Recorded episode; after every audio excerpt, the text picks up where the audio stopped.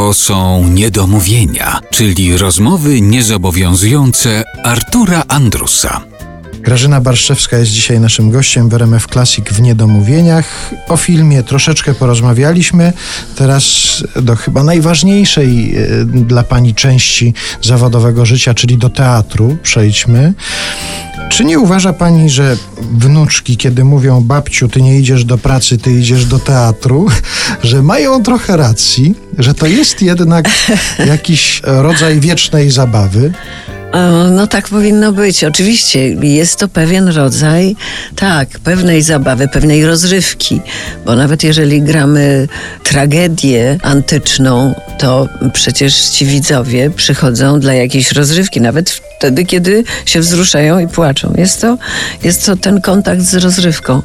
Ale przecież de facto to nie, nie jest taka zabawa, bo trzeba się troszeczkę napracować, żeby potem ten efekt był, a nawet jak już się gra przedstawienie po raz pięćdziesiąty, czy tak jak mi się zdarzyło grać po raz dwusetny i trzysetny. Mm, zresztą teraz niedawno graliśmy sceny niemalże małżeńskie po raz dwusetny w Teatrze Ateneum.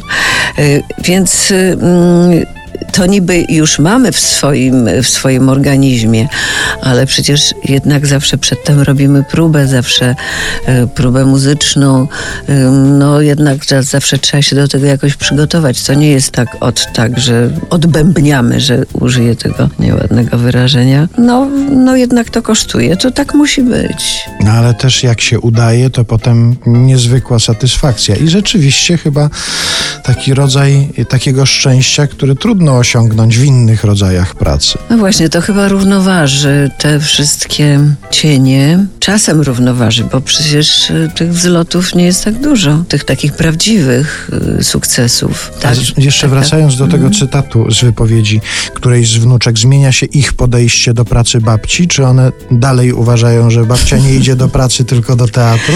Nie, no na, myślę, że na razie trwają przy tym, że cóż tam, no czasem jak udaje mi się wpaść jeszcze zanim się rozcharakteryzuje, to mnie zwiedzają, oglądają. Babo, masz umalowane paznokcie. Ja mówię, no to do sztuki. Aha. Starsza była na Królowej Śniegu, gdzie gram cztery postaci, oczywiście bardzo charakterystyczne. I kiedy grając rozbójniczkę, przestraszyłam jakiegoś czteroletniego czy trzyletniego gościa i zaczął ryczeć na całą widownię, to moja wnuczka siedząca wtedy w drugim rzędzie odwróciła się do niego i powiedziała, o uspokój się, przecież to moja baba.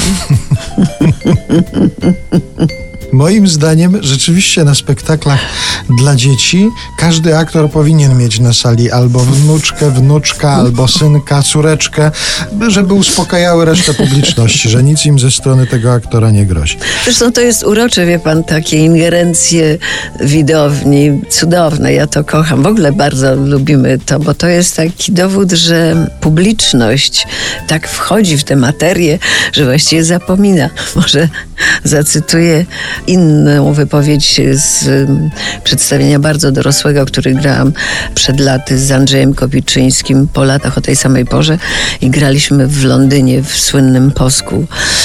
A tam e, widownia, no taka hmm, hmm, przeciętnie dziewięćdziesiąt kilka lat powiedzmy, więc trzeba było mówić głośniej wyraźniej i wolniej, żeby pewne tam treści docierały.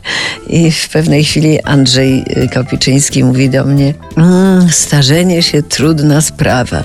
I z widowni głęboki westchnienie i okrzyk: Och, tak!